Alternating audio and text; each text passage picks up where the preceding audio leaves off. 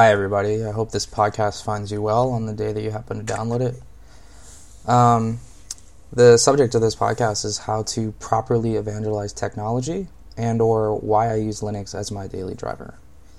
Um, before I get into that subject, I just kind of like to say that this is my first podcast ever. Uh, so if I say a lot of uhs or pause or beeps, uh, well, you guys know how it goes. Um, thanks for your patience. Um, before I get into how to properly evangelize, I just kind of like to give you a little background on where I'm coming from and uh, how I use Linux and uh, how long I've used Linux. Um, I started using computers in uh, maybe 1997. Uh, I received a laptop as a gift from my mom when I was in the seventh grade. Of course, it had, uh, I'm pretty sure, Windows 95 on it at the time, and it was like a Pentium 133.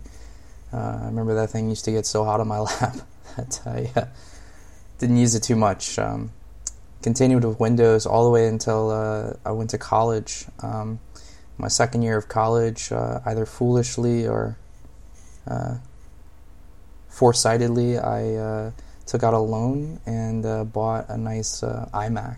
Um, back in the days when I had that cool hingy screen that you could put in any position. I got a Mac uh, because a colleague, or I say colleague now, a friend of mine at the time was using a MacBook, and I just thought it was really cool. And he told me like why he uses a Mac and it's faster and more secure and you know yada yada yada and uh, so I kind of you know bit hard on it and uh, went in and I used a Mac for like five years. Um, in 2007, I moved out um, after being home from school for after school for a year. I decided to uh, take an adventure and move to China, and in doing so, I sold almost all my possessions, including my iMac. Um, when I came to China, I didn't have much money, so I bought the cheapest laptop that I could buy at the time, which came with a, I guess, entry level version of Windows Vista. And the reason I got it is because my using my poor language ability speaking to the salesperson. I uh, I asked, I said, "Can you uh, change the language on this?" And she said, "Yeah, of course, of course." Um, well, what they really meant is I could just install a pirated version of English Windows Vista, and um, having dealt with a pirated version of Windows when I was like in high school, I just said, oh, "This is crazy. I don't want to do that." Um, I had a friend who had used Linux, and he had talked about it, and I said, "Hey, well, I'll, I'll try it." Um, I downloaded Ubuntu uh, 7.04. I think it was like Feisty. I forgot. It's Feisty something. Um, and I put it on the laptop, and I've been using Linux ever since. Um, I've come and gone to other distributions, but I seem to always find myself coming back to Ubuntu. Uh, on my current laptop, a ThinkPad E430C, um, I got Ubuntu 12.04 LTS, and I plan to use the LTS until the next LTS comes out. After distro hopping for a while, I kind of decided um, I was tired of updating and copying files and figuring out why something wasn't working, and I just said, hey, let's go with the biggest and hopefully the most uh, stable. Um, of course, distro arguments are another subject. Um, let's get back to evangelizing uh, Linux. Um, I use Linux on both my work, my home, uh, home theater PC. I have a file server, a Raspberry Pi that I mess around with. Um, to me, it's just really amazing the different applications and things you can do with the same OS. I mean, it's crazy.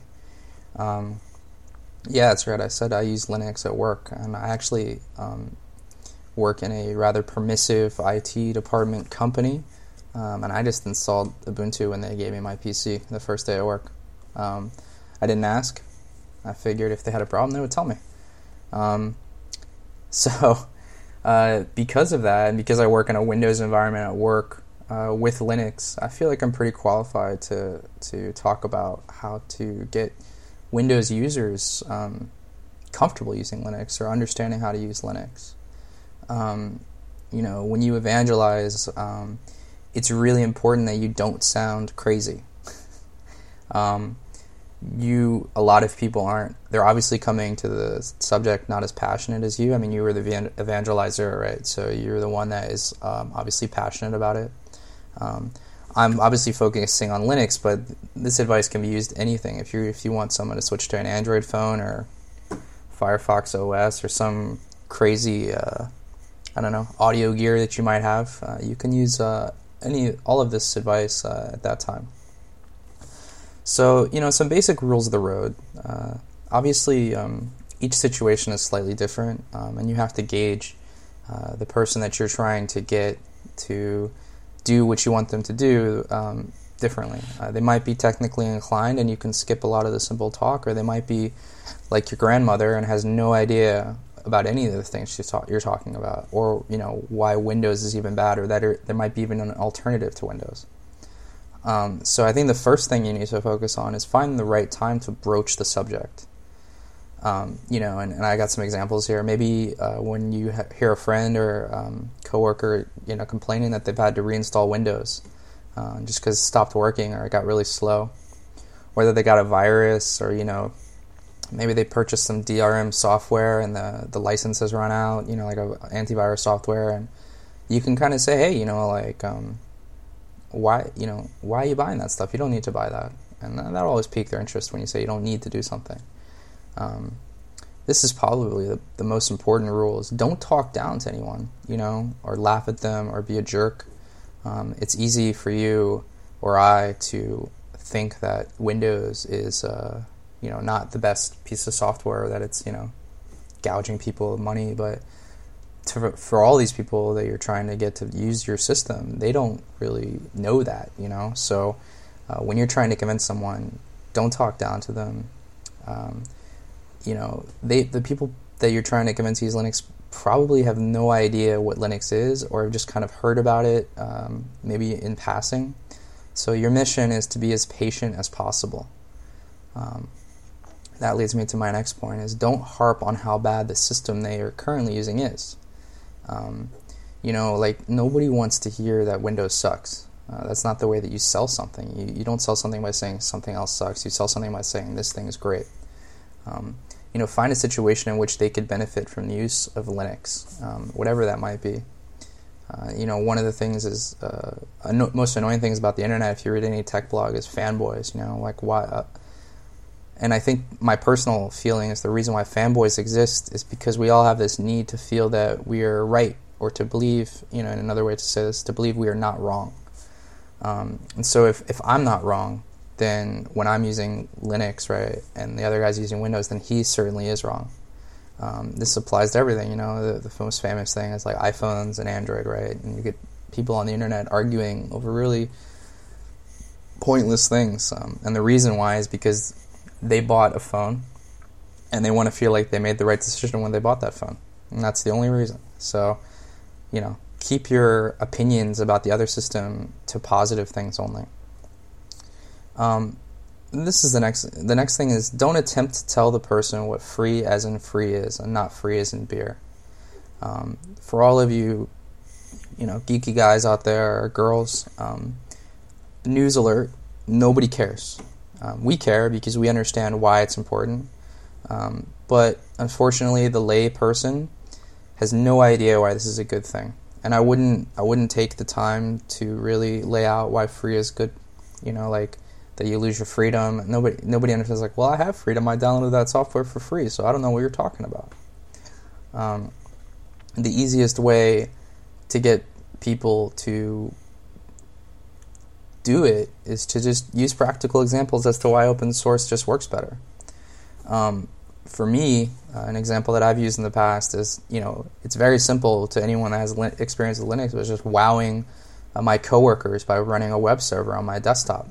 Uh, we were trying to get some project management, management uh, web software. I went online, I typed open source web project management software. Of course, there's like a billion of them. I downloaded like the top five that I think I could find. I installed them on my Apache, you know, my LAMP setup, put a little C- uh, MySQL database, and I let everyone test them and say, which one do you like? And we had a vote. And everyone was just like amazed, like, wow, this is crazy. I didn't know you could do that. Say, yeah, it's Linux. That's why it's so great. Um, you know, I love to tell people when uh, when you're working at work and uh, you're trying to um, I don't know, I have some new idea I want to do, and I don't want to download Photoshop. You know, I'll just open something in GIMP, and they say, "What's that? Is that Photoshop?" And I'll say, "No, no, no, it's GIMP. You never heard of the GIMP?" And uh, they're always amazed, like, "I didn't know that existed." So, you know, show them how you use Linux or other open source projects in your daily life. Um, another great, just like jaw dropping thing to do is is I love showing my friends my XBMC setup on my home theater PC.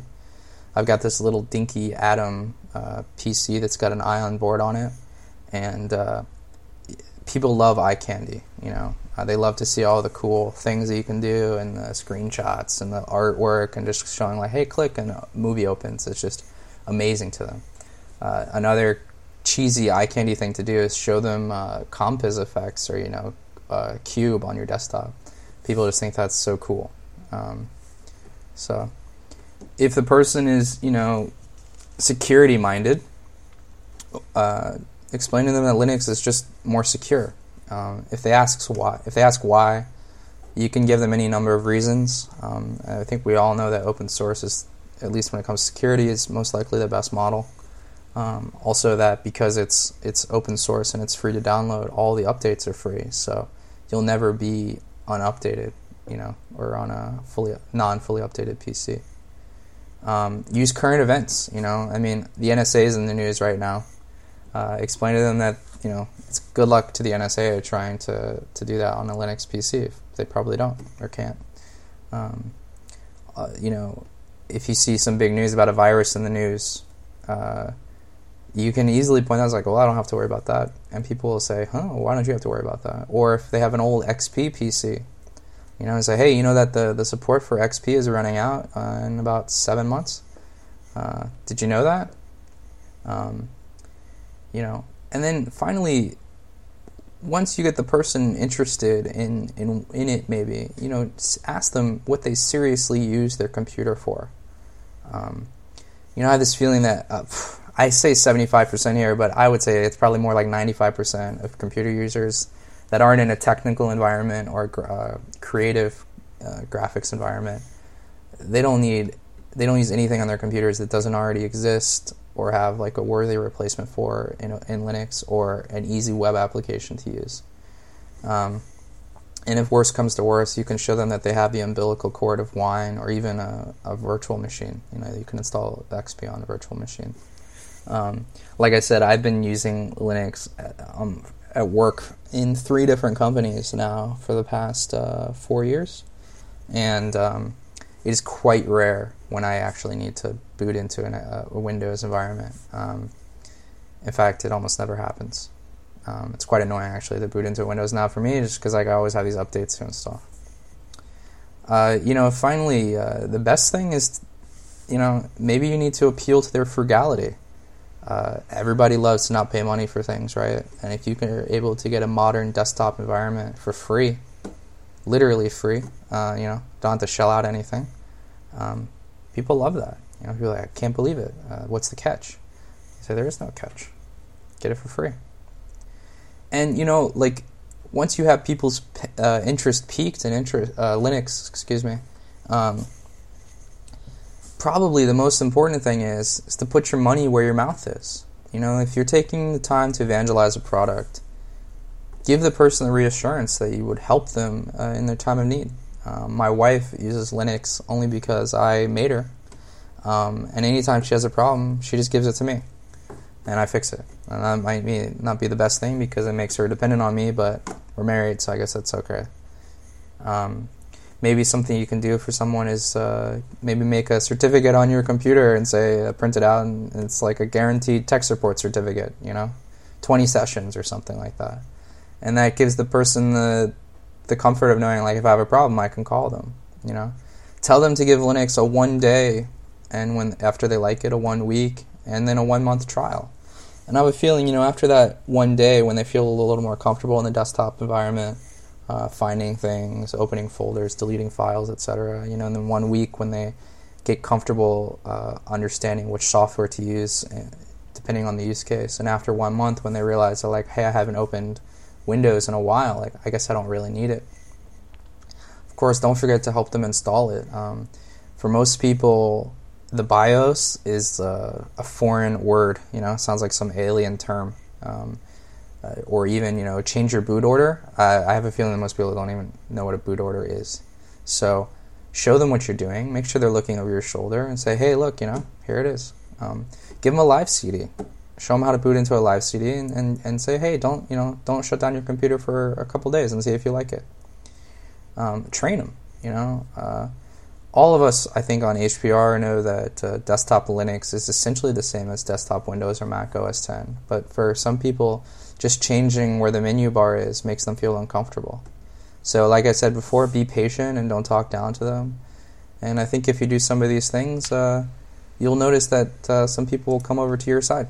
So, uh, I guess that's all for now. Um, love to hear some more of like how you guys have gotten uh, people interested in Linux or other uh, software or technologies. Um, thanks. Uh, hope you enjoyed my first podcast and plan to submit more. Have a great day. Bye.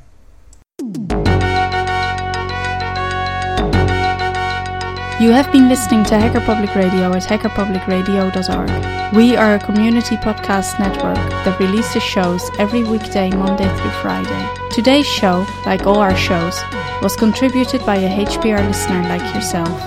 If you ever considered recording a podcast, then visit our website to find out how easy it really is. Hacker Public Radio was founded by the Digital Dog Pound and the Infonomicon Computer Club. HPR is funded by the Binary Revolution at binrev.com. All BinRev projects are proudly sponsored by Lunar Pages. From shared hosting to custom private clouds, go to lunarpages.com for all your hosting needs. Unless otherwise stated, today's show is released under a Creative Commons Attribution Share Alike 3.0 license.